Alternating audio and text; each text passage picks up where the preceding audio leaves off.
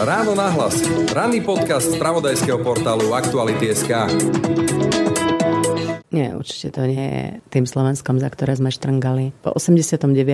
sme spravili chybu asi, že sme boli veľmi benevolentní voči tým, ktorí najviac škodili v minulom režime. Či už to boli vysokí funkcionári eštebe, z ktorých niektorí si chodia po Bratislave so svojimi vnúčatkami a usmievajú sa, ako keby sa nič nedialo a pritom boli spolupáchatelia naozaj tých zversiev, čo sa diali. Potom aj z vysokí funkcionári komunistickej strany. Posadnutí rozprávkami trávime životy väčšným hľadaním magických dverí a čarovných kráľstiev pokoja, to je z Beketa. A ja by som to premostil na to Slovensko, lebo na jednej strane deklarujeme empatiu a súcit a v skutočnosti žijeme hejt a závisť, alebo inak povedané, e, neradi sa pozeráme do zrkadla. Ale takým zrkadlom je vlastne aj divadlo. A o tom, aký sme a aké zrkadlo nám to divadlo nastavuje, budem hovoriť teraz s herečkou Nitrianského divadla Andrea Bagera, Evou Pavlíkovou. Mňa to teda dosť zraňuje to všetko, čo sa deje a ja som z toho dosť zmetená, pretože my sme ako kresťanská krajina, krajina plná veriacich a ja neviem, že kde sa nabralo v ľuďoch toľko zla, toľko negatívnej energie. Počúvate ráno na hlas. Pekný deň a pokoj v duši praje. Braň Robšinský. 5 rokov od vraždy Jána Kuciaka vydala redakcia Aktuality.sk mimoriadnu knižnú publikáciu Kuciak, reportáže 2015 až 2023. Výber najzásadnejších článkov investigatívneho novinára doplňajú zistenia vyšetrovateľov a rozhodnutia súdov. Knihu Kuciak predstavíme v pondelok 20. februára o 18. hodine v Starej tržnici v Bratislave. Odporúčame vám rezervovať si miesto vopred na webe Aktuality.sk. Počúvate podcast Ráno na hlas. Dobrý deň. Dobrý deň prajem všetkým. Som si pred reláciou spravil akýsi súpis hier a predstavení, v ktorých ste hrali. Tak námatkou Dom Bernardi Alby, Tri sestry, muzikály, Fidlika na streche, kabaret, Greg Zorba, aktuálne Nádej zomiera posledná. Samé silné a pekné diela. Ale keď skončíte predstavenie a vidíte z divadla, tak sa na ulici alebo na sociálnych sieťach zrazíte s ohromnou vulgaritou, hnevom, nenávisťou, zlobou. Nefrustruje vás to? Som z toho dosť zmetená. Ja som zažila naozaj, že plné sály divadelné. Nikdy sme nezažili pandémiu, takže to prišlo niečo, čo sme doteraz nepoznali. A ako sa hovorí, že náročné situácie vyplavujú charaktery ľudí. A ja si spomínam na to, keď sme mali zavreté divadlo, ako mi jedna moja kamarátka dokonca, ona je psychiatrička, hovorila, že Evička, hrajte už, lebo národ zlčie. A ja som sa potom nad tým tak zamyslela, keď som okolo sledovala tieto veci, čo sa dejú a táto zvlčilosť národa sa naozaj prejavila v plnom dôsledku, tak mňa to teda dosť zraňuje to všetko, čo sa deje. A ja som z toho dosť zmetená, pretože my sme ako kresťanská krajina, krajina plná veriacich a ja neviem, že kde sa nabralo v ľuďoch toľko zla, toľko negatívnej energie. Ja som celý život bola optimistka. Ja sa snažím ešte aj teraz v tejto situácii, ktorá vôbec nie je rúžová, myslieť pozitívne a veriť a dúfať, že nie je vo väčšine to zlo, ktoré sa prejavuje aj na tých sociálnych sieťach, aj povedzme v médiách a tak, ale že v našej krajine je plno schopných, slušných, láskavých, empatických, ľudských ľudí. Neviem, neviem, či to tie sociálne siete vyplavili. Ja už musím za seba povedať, že mám zablokovanú podľa mňa jednu štvrtinu národa určite, ktorá je na sociálnych sieťach práve pre tú negatívnu energiu a pre tú vlastne takú neslušnosť, ktorá sa deje, že hoci kto si dovolí, hoci komu vynadať, tykať, na pani prezidentku si dovolujú hrozne vulgárne výrazy.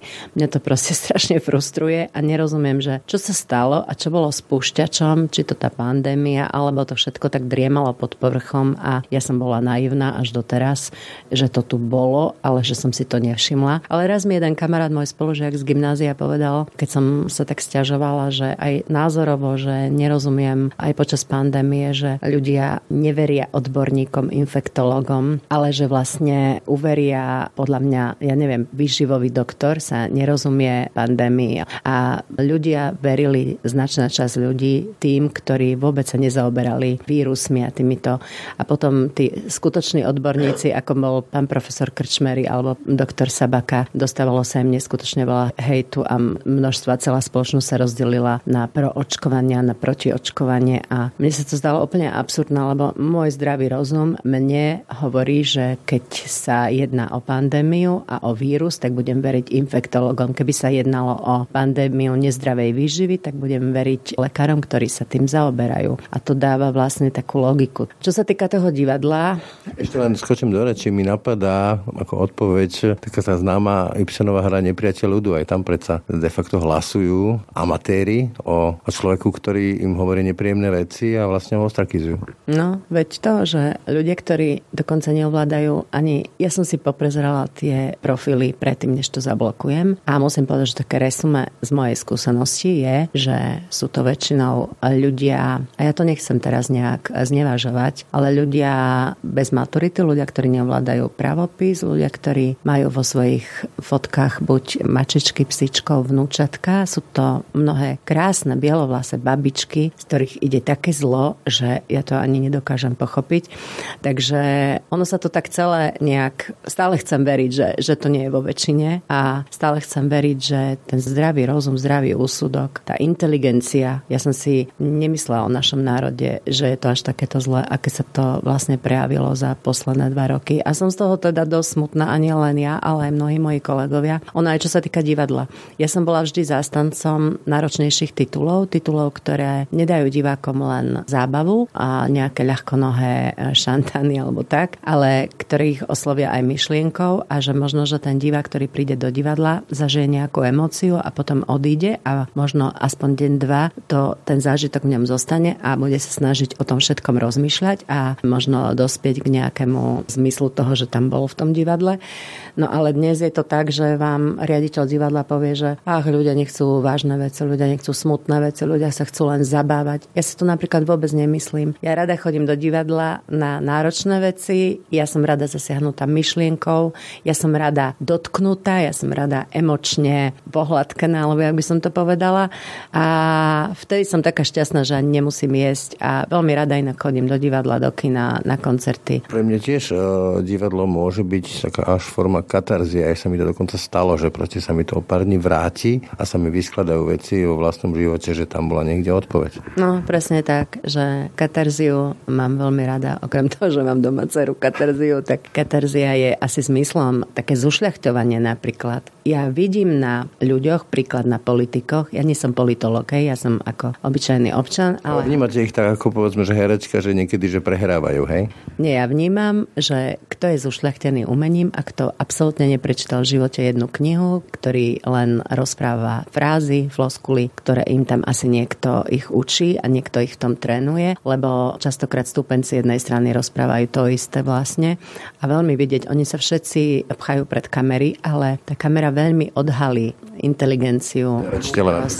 Áno. Mimochodom, asi nemáte rada radi, keď e, vám príde do divadla oficiálne nejak takto, že politici nejaké premiéry, hej, lebo oni sa tiež tak radi ukážu, že majú radi to umenie, tak aspoň raz za sezónu prídu na nejakú premiéru. Musím povedať, že málo politikov skutočne chodí do divadla, že sú napríklad u nás v Nitre pravidelní návštevníci divadla, ale väčšinou sa to stáva pred voľbami a dokonca som zažila jedného politika, ktorý bol v divadle prvýkrát, bolo to pred voľbami a ktorý v bufete pred kamerou rozprával, aký je on strašný fanúšik divadla a ako on často chodíva do divadla. A ja som sa tak otočila na neho v živote v divadle nebol a v Nitre už to bôžne. On potom aj v tých voľbách prepadol, aj vlastne celá jeho strana skončila. Mimochodom, nepchal sa vám na javisko? Nie, nie, na javisko sa nepchal.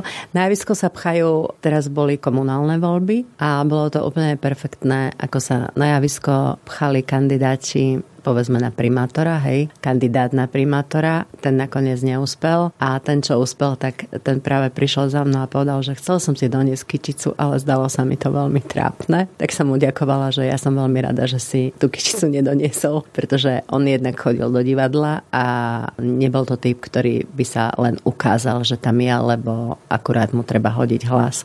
Ono to farizejstvo pred tými voľbami je odporné a teraz bohužiaľ, neviem, čo bude tých 9 mesiacov hercov, musím povedať, že sa dosť toho obávam. Rizikové tehotenstvo. Áno, rizikové tehotenstvo, ale neviem, čo sa z toho zrodí. Veľmi by som si želala, aby to dopadlo dobre pre túto krajinu, ale ja si myslím, že všade, v každom odbore, nielen v politike, je veľká kríza osobností v takom slova zmysle, ktoré by boli ochotné nastaviť svoje vzdelanie, intelekt, slušnosť a všetko to, čo v nich je, lebo máme takýchto ľudí, ktorí by boli ochotní pre blaho krajiny, či by išli do politiky alebo, alebo do vedúcich funkcií.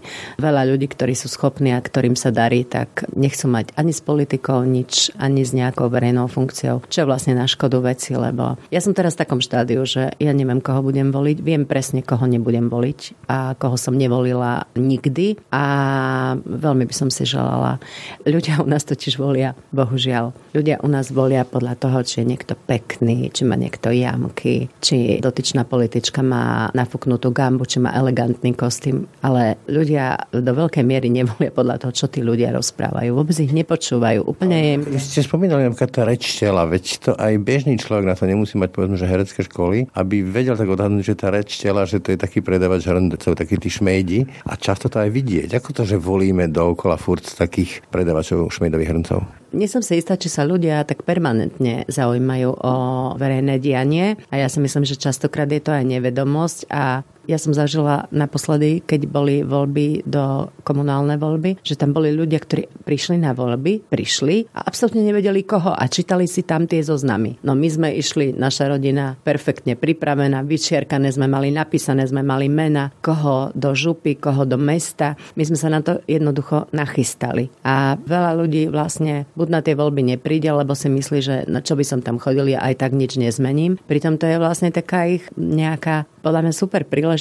aspoň troškou, že bola som a keď aj nevyhrali tí moji, ale som si splnila tú občianskú povinnosť a teraz napríklad 12 rokov to neboli moji výhercovia, hej? Neboli tu tí, ktorých som volila ja, ale mne v živote nenapadlo písať im na Facebook a nadávať im vulgárne a písať im negatívne veci. Keď nevyhrá môj kandidát, tak dobre, väčšina dala hlas tomu, kto vyhral, ale mňa ako občana nenapadne niekomu za to nadávať alebo nenávidieť, ale dnes sa to deje vlastne. Napadne vás to, keď povedzme, že hráte ste na tom javisku a sa pozeráte do toho publika, že sú tam tí ľudia, väčšinou ešte stále chodia mnohí v tých robách a v sakách, v kravatách, že tam sedia aj práve takí, ktorí sú tam v tú chvíľu s kravatou v saku, v robe, načesaní a potom prídu domov, otvoria si Facebook a uľavia si. Viete čo, práve, že je to smutné, že už stále menej a menej ľudí chodí v tých kravatách, sakách a vo večerných robách, ako si sa to celé zvrhlo a ľudia chodia do divadla častokrát, že vôbec ani,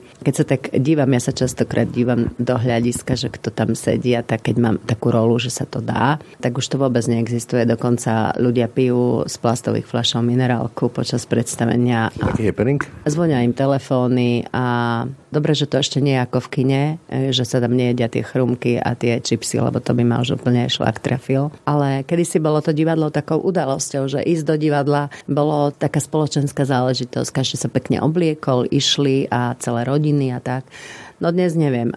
Viete čo, nerozmýšľam asi nad tým, že čo tí ľudia, mňa zaujíma, že či vnímajú to, čo sa deje, či tomu rozumejú. Dnes si myslím, že ľuďom sa tak ani veľmi už nechce rozmýšľať. Ale to som práve že pýtal, že povedzme, že ja tiež odvysielam nejaký podcast, vysielam, vysielam, vysielam a niekedy mám pocit, ako by som hádzal hrách na stenu pri niektorých témach. Mám z toho taký pocit až z rezignácie. Robím to ďalej a ma baví ma to. A či niečo podobné, že človek hrá naozaj veľké veci, však Dom Bernardi a podobné hry, alebo tri sestry. A hrá to aj pre ľudí, ktorí potom, ako vy hovoríte, e, sa prejavujú tak, ako sa prejavujú v tom občianskom živote. Môj profesor raz povedal, že keď to, čo robíš, dá niečo aspoň jednému človeku, tak tvoja práca mala zmysel. Takže pozerám sa na to takto a chápem, že nie je všetko pre všetkých, ale niečo pre niekoho. A určite z tých 600 ľudí, určite nie všetci sú zasiahnutí v ten večer, ale máme také predstavenie, napríklad povolanie pápežu Janovi Pavlovi II, kde hram satana, kde ma to hrozne naplňa a dojíma, keď 600 ľudí vstane, kričí a vidím dojaté babičky vpredu a sú tam ľudia častokrát, ktorí sú možno prvýkrát v divadle v živote, lebo sú tam, keď tam prišli kvôli tomu Janovi Pavlovi II a sú tam z dedín a tak. A to, že to prešlo cez rampu a že sme im priniesli možno nejaký zážitok a píšu nám, že to bolo krásne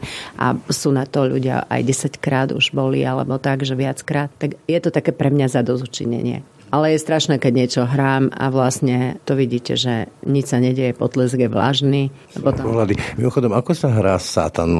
Pokiaľ viem, tak aj podľa niektorých starých legend to mala byť pôvodne žena. Tá prvá žena, nie Eva, tá ešte pred ňou. Viete čo, ja som bola rada, keď som dostala tú postavu, lebo ja som vlastne proti Jana Pavla II, ktorého hrá Janko Galovič, môj spolužiak. Režiroval to celý polský tím a bolo to skvelá spolupráca a ja ho vlastne nahováram na zle a on odoláva, ale vlastne na záver mi je hrozne ľúto, keď zomrie a vlastne e, mám tam taký monológ vôbec o existencii Boha, že ako toto dopustil a mi sa to hrá teda veľmi dobre. Ale veľmi som sa bála, pretože ľudia si spájajú hercov s postavami, ktoré hrajú, že na mňa budú ľudia pľuť a že... Si to dovolila voči tomu Janovi Pavlovi II. Áno, že čo som si to dovolila a že budú mi písať nenávisné listy, lebo aj to sa deje v našej branži a že mi budú nadávať. A ono je pre mňa najväčšou odmanou, keď taká babička, ktorá sedí v druhom rade, tak na mňa ukáže, že to bolo, že jednotka, posielajú mi bošteky. A e, máme aj takého pána farára Mariana z Bratislavy, ktorý na to vozí mníšky a neviem svojich veriacich. A ten mi stále posiela bosky, tak to je také veľmi milé, že dobre, že oplatilo sa to robiť. A keď ste spomínali tú existenciálnu rovinu a tú vieru v Boha, spomínali ste aj to kresťanstvo, je podľa vás teda to Slovensko kresťanské, alebo je to takéto jarmočné kresťanstvo, ako tomu hovorí Martin Putna, že tie púče, že je to také vlastne folklórna tradícia ukázať sa v tom kostole, predvie sa pred celou dedinou, ale tým to končí. Ja poznám, keďže máme chalopu v takej dedine a bohužiaľ tam sú kresťania, ktorí sú, ale nemôžem to, e, nič nie je čierno-biele. Sú aj takí, aj takí a sú naozaj kresťania, ktorí žijú podľa tých desiatich božích prikázaní, robia dobro, pomáhajú druhým a tak. Ale je spústa takých, ktorí sa v nedelu ukážu v tom kostole, potom pijú, bijú ženy, robia zlo a myslia si, že nejak e, v tú nedelu si to tým odpustkom vybavia a to je pre mňa také farizejské. Hej, ja napríklad e, sa snažím pomáhať ľuďom, snažím sa robiť dobro, ale nerobím to, že mi to niekto káže v kostole, ale robím to, pretože to ja sama chcem robiť a nečakám za to žiadnu odmenu alebo ja neviem, raj alebo niečo. To náplňa, hej? Áno, robím to preto, že ma to náplňa a že si myslím, že keby všetci ľudia si tak pomáhali a boli empatickí voči sebe a všímali si okolie. Ja mám napríklad mámu, ktorá má 80 rokov, žije v Košiciach a pomáha pomáhajú jej ľudia. Ja žijem v Nitre, tak ja sa snažím v Nitre, keď máme dôchodkyne v tom našom paneláku, kde bývam na 10. poschodí, tak ja sa snažím to svetu vrátiť tým, že sa zase snažím pomáhať tým starším paniam, ktoré žijú v našom vchode, lebo ja si to veľmi vážim, že niekto takto pomáha nezištne mojej mame, keď ja nemôžem tam byť každý deň. Takže toto mi trošku chyba na Slovensku. Aj teraz, ako vznikla tá vojna na Ukrajine, že také akési sebectvo, že ja neviem, ja som vždy dojata. Pod nami napríklad býva rodina s tromi malými deťmi z Ukrajiny a ja keď idem s nimi vo výťahu, ja mám čo robiť, aby som nebola dojata. Tie deti pozerajú do zeme a tak a chcem sa im prihovoriť a stále sa ich pýtam, či niečo nepotrebujú. No potom, keď čítam na sociálnych sieťach, že prečo prezidentka pomáha Ukrajincom, prečo pomáhame Ukrajine, kto pomôže nám. No ale neviem, či si naši ľudia vedia predstaviť, že by sa ráno zobudili v nejakom kryte, že by nemali už svoj byt, že by nemali čo jesť to nechcú predstaviť. No, u nás sa stále mnohí politici to živia, že chudák ľudia, chudák. A ja sa pýtam, aký chudák ľudia? Idem do potravín plné koše. Nehovoriac o výbere potravín, to je podľa mňa už úplne hazardovanie so životným prostredím, lebo na čo je nám 22 pečiva, 302 jogurtov a všetko. Je toho všetkého strašne veľa. Plné koše ľudí, auta, veď zdražil benzín, ale nikto neprestal jazdiť alebo neobmedzil. Auta sa kupujú, predávajú sa drahé zahraničné zájazdy jazdy. Ľudia kupujú drahé byty za horibil sumy, na ktoré napríklad ani ja nemám. A tu sa stále podsúva, že chudák ľudia, že sa máme strašne zle. Tak... Či sa podľa vás pestujeme? Ja neviem, ja si myslím, že to je ten populizmus odporný, ktorý ľuďom masí medové motuzy po podnos. Boli tu ľudia, ktorí 12 rokov tu boli pri moci a mojim rodičom sa zvyšil dôchodok o 7 eur. A teraz tí istí rozprávajú, že ako táto vláda dáva málo, ako to je všetko chudák, dôchodci, chudák, ale na tej Ukrajine sú naozaj chudák ľudia, ktorí prišli o domovy teraz v Turecku, to zemetrasenie. To som včera bola úplne šokovaná, že prečo pomáhame Turecku, že aj naše deti potrebujú pomoc. A potom si poviete, že kresťanská krajina, že láska k blížnemu, hej, a tí ľudia píšu takéto veci, oni asi fakt si nepamätajú biedu alebo chudobu, alebo ako by to bolo, keby fakt tí ľudia boli chudák ľudia. Tak u nás sa to kresťanské, čo mňa teda celkom fascinuje, lebo ja som tiež kresťan, alebo cítim sa tak, ako sa redukuje na tie veci, nazvime to, že pohlavné. Kto s kým čo robí, ako to robí a ako to nemá robiť. Toto je podľa vás to posolstvo toho tesára z Nazaretu, alebo prečo sa to u nás takto nejakým spôsobom zdeformovalo? No ja si myslím, že do veľkej miery, všimnite si, že vždy sa táto téma mm, vyťahuje pred voľbami zasa. Zasa sa snažia určití politici normálne obrátiť čas národa proti ľuďom inak orientovaným. Ja mám medzi nimi spustu priateľov. Sú to všetko skvelí ľudia, vzdelaní, úžasní a sú úžasným prínosom pre túto spoločnosť. Nie len v umeleckej branži, ale aj e, v iných profesiách. A tí ľudia tu normálne žijú, platia dane, normálne vedú e, život taký istý ako my, takisto ako ľudia inej farby pleti iného vierovýznania. Ja nerozumiem, ako môže vzniknúť nenávisť na základe či už orientácie, či už viery alebo farby pleti. Mne sa to zdá úplne odporné, lebo všetci sme ľudia. Všetci, každý z nás je človek a každý človek by mal mať rovnaké práva. V tomto sme úplne zaostalá krajina a vždy sa to otočí a vždy to nejaký politik otočí na tie veci, čo sa dejú v spálni, ale pre Boha to ale už... To ma fascinuje, že prečo taká potreba riešiť, čo kto robí v spálni, ako to je, to je naozaj... A dokonca pri tejto téme, lebo naozaj si neviem predstaviť, že že rozprávame sa teraz my dvaja, alebo bežne muž so ženou a tiež si hneď človek nepredstavuje všetky možné veci, ktoré sa dejú v spálni. No ve to, že tí, čo to hlásajú, že čo sa deje v spálni, tak neviem teraz by, ako im padlo, keď sa povedalo, no a vy to v spálni, ako robíte so ženou, to sú úplne... No, to je ich zrkadlo. No veď nastavené zrkadlo im len bohužiaľ. Je to smutné, že v 21. storočí nie sú registrované partnerstva, nie sú aj povolené sobaši. Ja si myslím, že keď niekto chce, tak ja neviem, prečo by sme mu mali brániť, veď ten človek je slušný, normálne tu žije, pracuje, mal by žiť tak, ako chce on. Neviem, prečo by ho malo nejaké zákony obmedzovať v tom len preto, že je inak orientovaný, alebo že sami vieme, aké to bolo, keď sa tu nenávideli Židia a holokaustali. A mňa len jedno fascinuje teraz napríklad, že ľudia, ktorí popierajú, popierali existenciu holokaustu, sú schopní za tý sa bojovať a neviem, čo sedia v parlamente a že to vlastne nie je trestné. Verejne napríklad používali fašistické symboly alebo čo. A že to vlastne je možné. Že... Teraz bola taká veľmi e, bizarná, bizarná je veľmi diplomaticky povedaná diskusia o tom, či zakázať pomenovanie ulic po dejateľoch typu, že Jozef Tiso a tam sa viacerí poslanci verejne odvolávali aj z toho vodzokra demokratického spektra, že pán Dimeši, pán Kuriak a ďalší, že to je súčasť našich národných tradícií. Vy, vy cítite Jozefa Tisa týchto ľudí ako súčasť našich národných tradícií? To je úplne cestné pomenovanie. To, ty sa poslal, že bol to slovenský štát a neviem koľko 100 tisíc ľudí bolo nasadených na vlaky, boli zbavení majetku a boli deportovaní do koncentračných táborov. Takže aká súčasť, ono to je súčasť našich dejín, za ktorú by sme sa mali hambiť a ktorá by mala byť mementom a ktorá by sa mala aj v školách vyučovať ako niečo nie pozitívne. A pán Gimeši celkovo podľa mňa tie jeho názory a to všetko sú... Mne veľmi... Ja nie som politolog, zasa hovorím, ale keď si to tak zoberiem, že akí ľudia dnes sedia v parlamente a rozhodujú o veciach nás všetkých, je vlastne strašne smutné. Zvolili si ich ľudia, tiež neviem, či na základe nevedomosti alebo čo, ale je to smutné, lebo tie názorové kotrmelece, čo sa tam dejú, to je podľa mňa katastrofa. Uráža vás to? Že to je tá elita politická? Áno, uráža ma to, len na to oni majú tento, že tak prečo nejdeš ty a prečo nejdu takí ľudia ja som napríklad, mi bolo, onúka, aby som išla za riaditeľku divadla a ja, ja som bola kritik istého pána riaditeľa veľký a potom som si uvedomila, že no ale ja nechcem robiť vedúcu funkciu, ja chcem si robiť svoju prácu a tak, tak potom povedali, tak potom ticho buď, nehovor, že toto, alebo toto sa ti nepáči.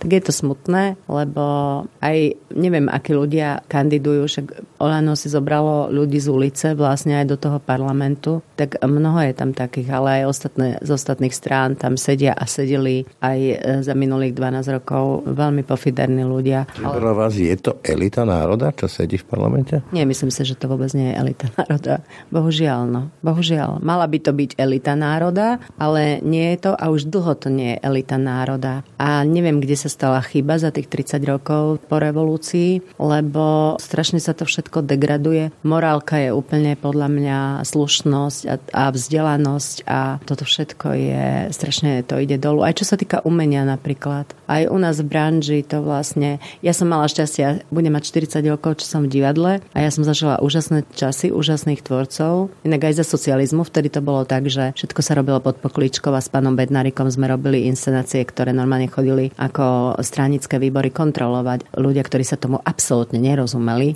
Komisionálne skúšky. Áno, to bolo normálne, že pre komisiu sme hrali pred generálkou. Ideologicky nezávodné. Ideolo, áno, a či je to ideolo. A oni mali poznámky k tomu. Napríklad hrali sme Bulgakova Zojkin Beat a mal tam jeden agent EŠTB červené topánky a pán z komunistického komisie povedal, že nemôže mať tie červené topánky, tak sme dali žlté topánky. No. Tak viete zase aj prečo, lebo ja som vtedy chodil do divadla ešte za bývalého režimu a tam stačilo povedať, že Vladimír alebo niečo podobné a ako narážku a ľudia to oceňovali ako nejakú takú že jemnú kritiku režimu. No tam to bolo úplne perfektné, lebo akákoľvek, to sa vtedy dialo cez metafory, lebo nejak na prvú sa to nemohlo, lebo vlastne vtedy celý ten minulý režim bol povestný tým, že doma sa hovorilo iné a na verejnosti iné v mnohých rodinách. A ja som to zažila, ja som bola mladá. Viem, že ma hrozne štvalo, že na gymnáziu ja som, sme mali 5 hodín ruštiny a 4 hodiny slovenčiny. A mali sme takú prísnu ruštinárku, ktorá nám hovorila, že nie sme na takej úrovni, aby sme tie veľkých ruských literátov a básnikov hovorili vlastnými slovami,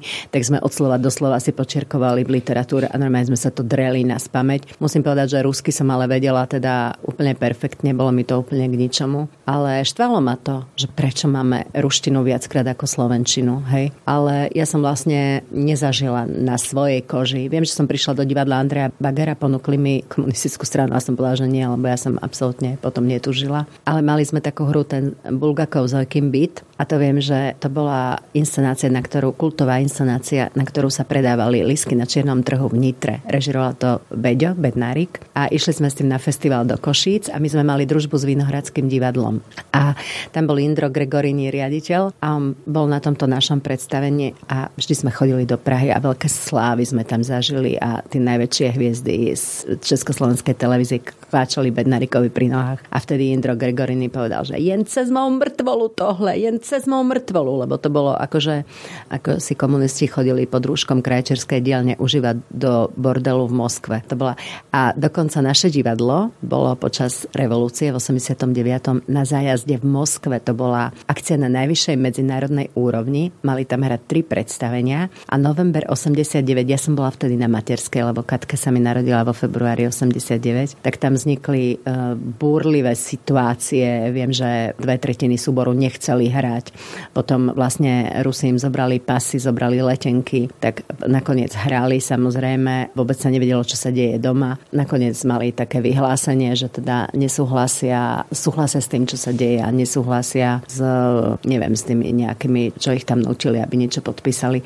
Takže bolo to úplne že brutálne. Teraz my to hráme v takej inscenácii Kutlochy, že oni stále chodili po hoteli a stále, že ticho odpočúvajú nás. Stretávame sa na piatom poschodí, teraz išli na piaté. Ticho, zase sú tu že agenti a takže to bolo brutálne. Tak aj ja som to zažil, že keď sa rozprávali rodičia alebo otec s účokom o politike a podobne, tak potom to končilo s tým, keď som tam bol, že tak ale toto si nechaj na doma, toto vonku nehovor. Ale keď hovoríte tie rôzne hry, ktorá je podľa vás takým dobrým obrazom toho súčasného Slovenska? Mne napadá veľmi často polnočná omša, kde je jeden brat gardista, druhý partizan, tak pre istotu. A potom ešte pštrosy večerok je podľa mňa veľmi taký dobrý obraz Slovenska. Neviem, či mi takto príde na um taká, čo by teraz bola úplne aktuálna, ale by ste povedali dobré dve. No teraz bolo Kocúrkovo, to je dobrý názov, ja som nevidela tú premiéru. Čítal som reakcie na sociálnej sieti a veľa ľudí tam píše, že, že nedokázali to pomaly ani dopozerať alebo veľmi ťažko to znášali, pretože je to veľmi až tríznivé, akože tríznivo presné. Taká tá, že katarzne, hej, že nastavujú to zrkadlo, ktoré sa nám nepáči. No ja sa na to veľmi teším, lebo to je presne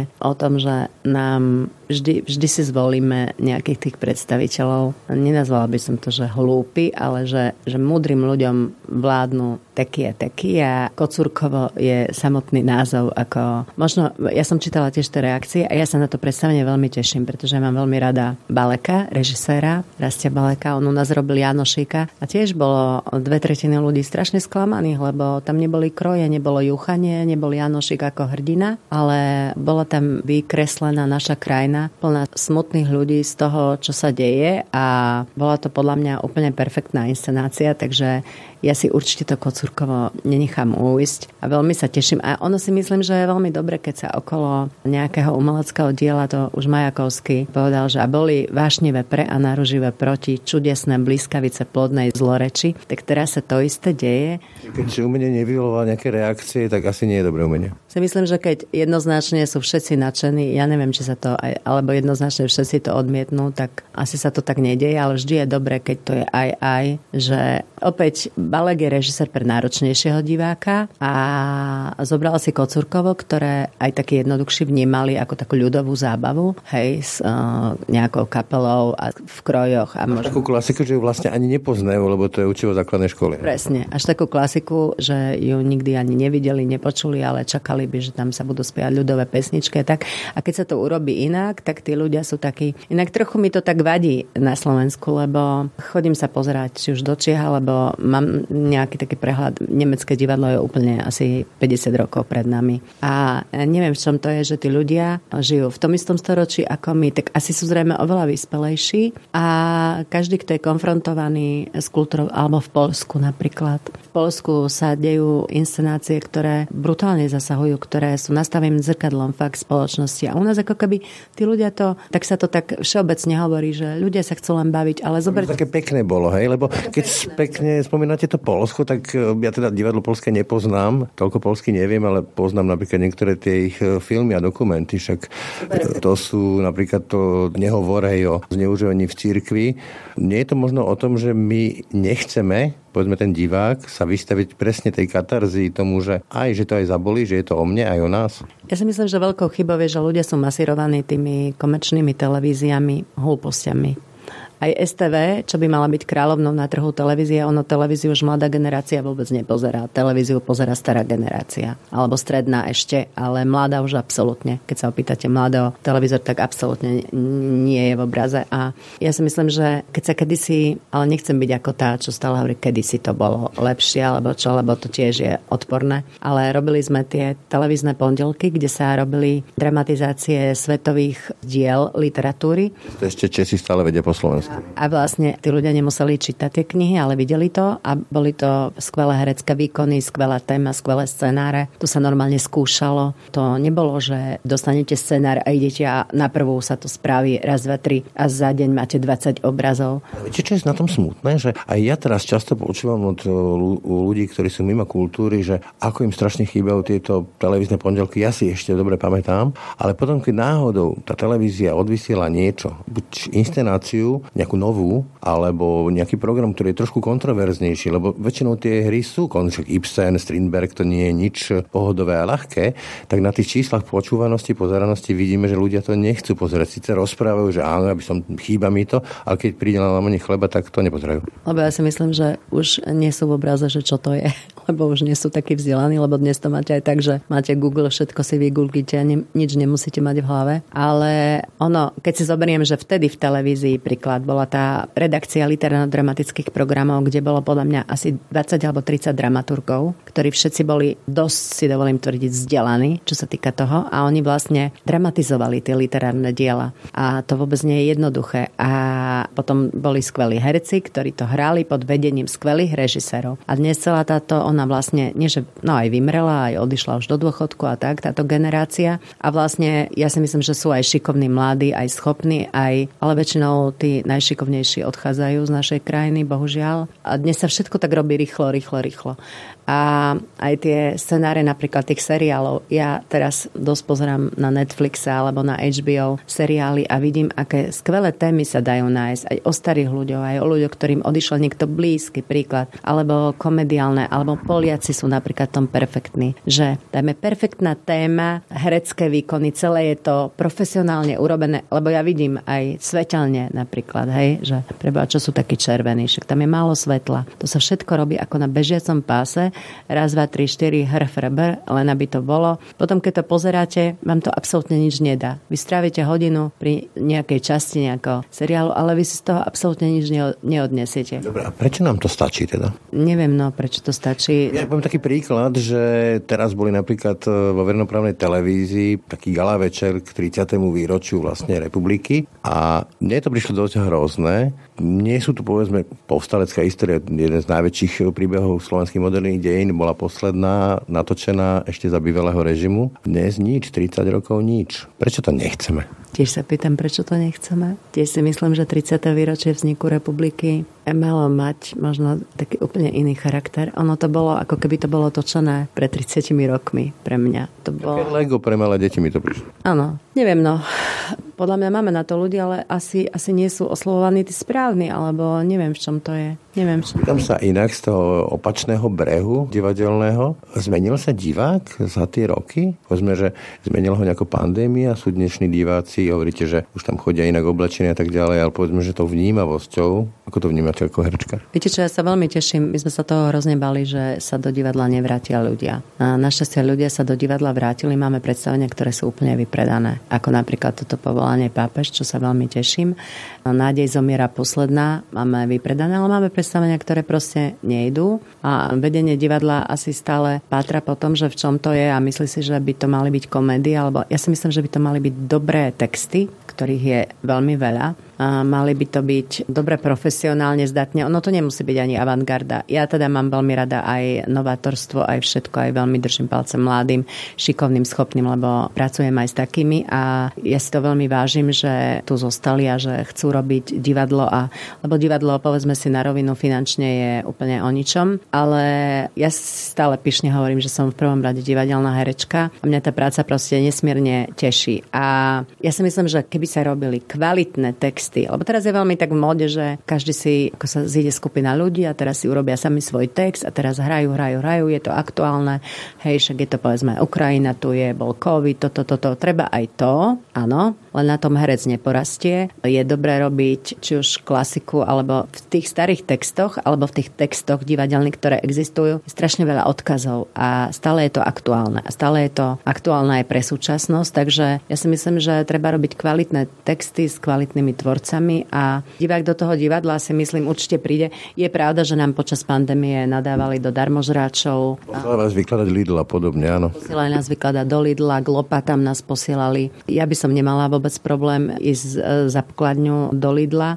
Ten odkaz, že čo je viac ako manuálna práca, že? Toto zostalo ešte z tých 50. Áno, ale to podľa mňa e, boli zase tá generácia ľudí, ktorí, e, neviem, no, ktorí ešte asi nezabudli na to, čo sa dialo pred tými 30 rokmi a asi by to chceli navrať toho, alebo ja tomu dosť teda nerozumiem, lebo ja napríklad najväčšiu spolupatričnosť a najviac ľudí v uliciach som zažila v 89., keď som bola s kočikom v novembri demonstrovať a boli sme tam všetci celé divadlo, potom keď sa vrátili z Ruska. A tak plné ulice odvtedy nikdy neboli. Nikdy. Ohľaduplné ešte. A bolo to ohľaduplné, slušné, nikdy nikto nikomu nenadával a tam sme odrazu cítili, to bolo úplne úžasné. A ďalej to bolo, keď zabili Janka Kuciaka. Vo mne sa vtedy pre mňa to bol veľmi výrazný zlom. Vo mne sa vtedy niečo zlomilo. Ja viem, že boli raňajky a boli tie správy a ja som sa to dozvedela a ja som normálne asi hodinu plakala, ja som to nevedela pochopiť, že niekto zabil dvoch mladých ľudí len preto, že on si robil svoju prácu investigatívneho novinára. A potom to všetko, čo sa začalo diať, tak my sme z divadla teda väčšina chodili na tie protesty a čítali sme tam listy a vo mne vtedy sa úplne akože, lebo to všetko, že Kočner bol v každej smotánke a bol tolerovaný tými, ktorí vládli, lebo všetci vedeli o ňom, že je to... Symbol úspechu v istej časti spoločnosti. A všetci, všetci tak v kútiku duše vedeli, že je darebáčik, hej, a že určite robí nekalé veci a iní darebáci sa tu vlastne pretrčali pred kamerami úplne bez myhnutia oka, ale toto bolo už cez a ja som sa vžila do toho ako matka, a dodnes nie som s tým vysporiadaná, aj keď samozrejme vrahovia sú potrestaní, ale ja si myslím, že objednávateľov ešte neminul trest, bohužiaľ.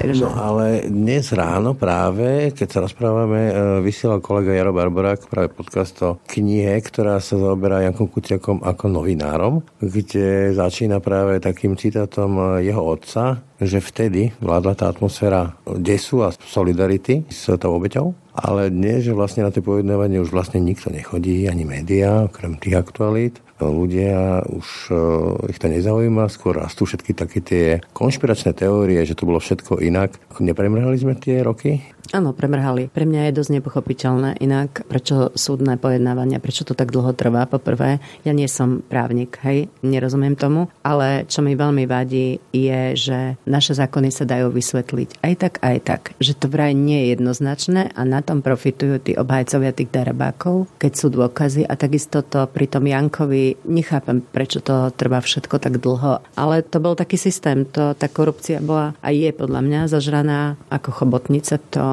vôbec sa nedá ani, tá vláda je tu 3 roky, ale to, to sa nedá podľa mňa vyhubiť, lebo to všetko sa dialo nielen na vrcholových, ale to už bolo zažraté aj do tých iných miest, takže všade v podstate. A to súdnictvo zrejme, že keď si zoberete, že v čo boli pred Mariačím dokopaní tí ľudia na zemi, tak to trvalo 7 rokov. Hej?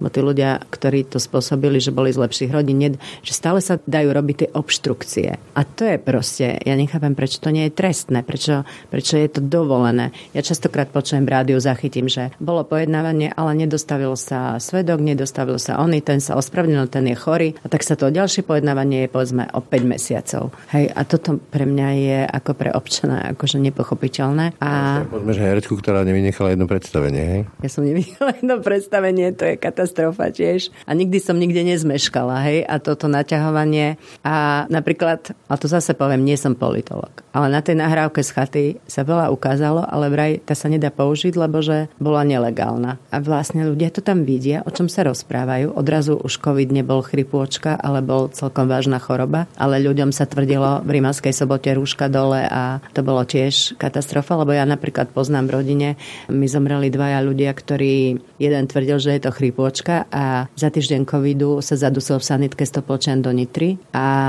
môj otec Deto, keby sa bol dal zaočkovať, akože sa nechcel, lebo čítal, keď som našla doma Extra Plus, tak mi z toho bolo zle. Povedal, že to treba dať mladším a moja mama sa dala zaočkovať a mala 37,2 dva dni a otec potom odišiel, takže ja by som najradšej podala trestné oznámenie na všetkých tých, čo tvrdili tieto hlúposti. Keby som sa ešte vrátil k tej slovenskej kultúre, tak možno o jej stave svedčí aj to, akým spôsobom sa obsadzuje ministerstvo kultúry a kto sú ministri kultúry. O to väčšinou je tak, že to je také ministerstvo za trest, že to tak E, veľmi sa o to nikto nebije z tých politických strán a dajú tam niekoho, komu chcú dať to kreslo, ale vlastne nejak nevytrča, len tak za odmenu. Dnes tam máme neviditeľnú ministerku, keď sa pýtam ľudí, že Natália Milanová, tak e, to menom nič nehovorí. O čom svedčí podľa vás tento prístup e, ku kultúru? Lebo to je systémová vec už prakticky. Ja som po posledných voľbách zažila neskutočné sklamanie nad tým, že každý odmietol, keď sa mu ponúklo ministerstvo kultúry, že povedal, že si ho neprosí. Hej?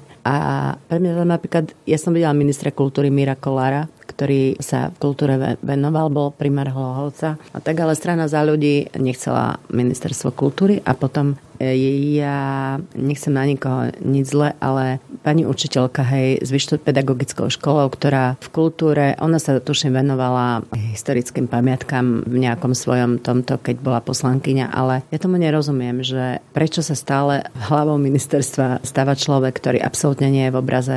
Je to spoločnosť a politici tomu nedávajú žiadnu váhu. No veď, ale to je smutné. To je smutné, pretože kultúra je základ a kultúrnosť národa sa bez kultúry nedá zistiť. A keď si zober zoberete a porovnávate kultúru v okolitých krajinách, tak my sme podľa mňa absolútne na chvoste. Absolútne vo všetkom a je to smutné. A neviem, čo sa musí stať, aby sa kultúra... Napríklad ja som teraz bola úplne nadšená otvorením tej galérie novo prestavanej, ale prečo to, ja sa pýtam, prečo to trvalo 20 rokov. Mi sa to zdá chore. Ešte len kúsok otvorený. Áno, a mne sa to zdá akože cestné, že takisto ako s diálnicou. Ja teraz častokrát chodím do tých košíc a vidím, buduje sa tá diálnica a tak, ale sme 30 20 rokov po 89. a my nemáme diálnicu. A ja si myslím, že na každej časti diálnici si za minulých režimov postavilo zo pár ľudí asi aj zo 10 domov rodinných, alebo tak, že to proste... Ale v iných krajinách to ide. Keď si zoberiete v Chorvátsku alebo... Aj Srbska dokonca, tak to skúsim uzavrieť práve týmto odkazom tej nedostávanej diálnice. Je teda to Slovensko dnes tým Slovenskom, za ktoré ste štrngali v tom 89. Takto ste si to predstavovali? Alebo kde sme spravili chybu? Nie, určite to nie je tým Slovenskom, za ktoré sme štrngali. Ono, po 89.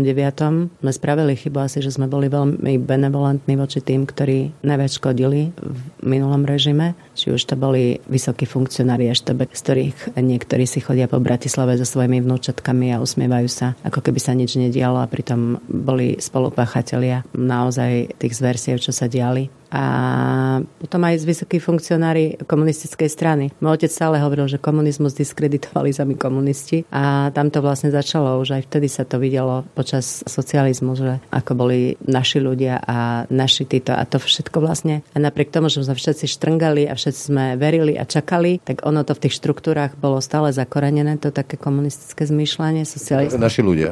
Naši ľudia a systém našich ľudí. No ale potom, čo sa rozmohlo už za Mečiara a za vlád Smeru, to už bolo úplne absurdné, lebo ja len viem taký prípad, že jeden náš známy, ktorý bol starostom takého menšieho mesta, tak radšej chodil potom sám vybavovať eurofondy, aby nemusel dávať sprostredkovateľom, lebo vlastne to mesto dostalo z eurofondov len jednu tretinu alebo možno ešte menšiu časť, lebo na to, aby dostali vôbec nejaké eurofondy, boli podplatení traja alebo štyria ľudia až na to najvyššie ministerstvo. To bolo pre mňa ako pre lajka absurdné. A takto tu ja tebe, ty mne, ja mám tam uja, tetu, to sa vybaví, vybavovali sa školy, to sa vybavovalo aj za socializmu. A to sa vlastne pokračovalo vo vybavovaní a pokračuje sa dodnes, bohužiaľ. A to je smutné. Máme stále tú komunistickú mentalitu. Máme stále tú komunistickú mentalitu a napríklad ja sa veľmi čudujem rodičom, ktorí majú deti a zavalia aj všetkým, že aby moje detsko nemuselo robiť, alebo vybavujú školy, vybavujú všetko, kúpia im byty, kúpia im ona. A ten človek vlastne vôbec nie je nutený sám stáť na vlastných nohách. Ja si myslím, že najväčším úspechom rodiča je, keď vaše detsko stojí na vlastných nohách, robí niečo, čo ho baví, teší a vie sa uživiť sám. Keby sme robili prieskom, že koľko je synov alebo dcer, ktorí žijú s rodičmi a žijú ich z príjmu a v podstate... Mama hotel, hej. Mama hotel systém a nie sú schopní e, nič. Ja neviem, toto asi vonku tak nefunguje. Tam detsko odíde v 18 a býva na úplne v inej časti krajiny alebo v inom štáte, v inom tomto a každý sa snaží, aby niečo dobre vedel robiť. Ja si hrozne vážim ľudí a nemusí to byť, že vysokoškolský vzdelaný, ale ktorí si dobre robia svoju prácu. A či to je už upratovačka, tak ja tým, že pracujem v kolektíve, môj otec stále hovoril nebohy, že základom fungovania dobrého kolektívu sú dobré vzťahy. Či to je už v rodine dobré vzťahy, alebo na pracovisku dobré vzťahy, alebo v krajine. Základom fungovania celej krajiny by mali byť dobré vzťahy medzi ľuďmi, dobré vzťahy medzi politikmi a keď toto všetko by fungovalo, ale to je taká utopia Cromwell,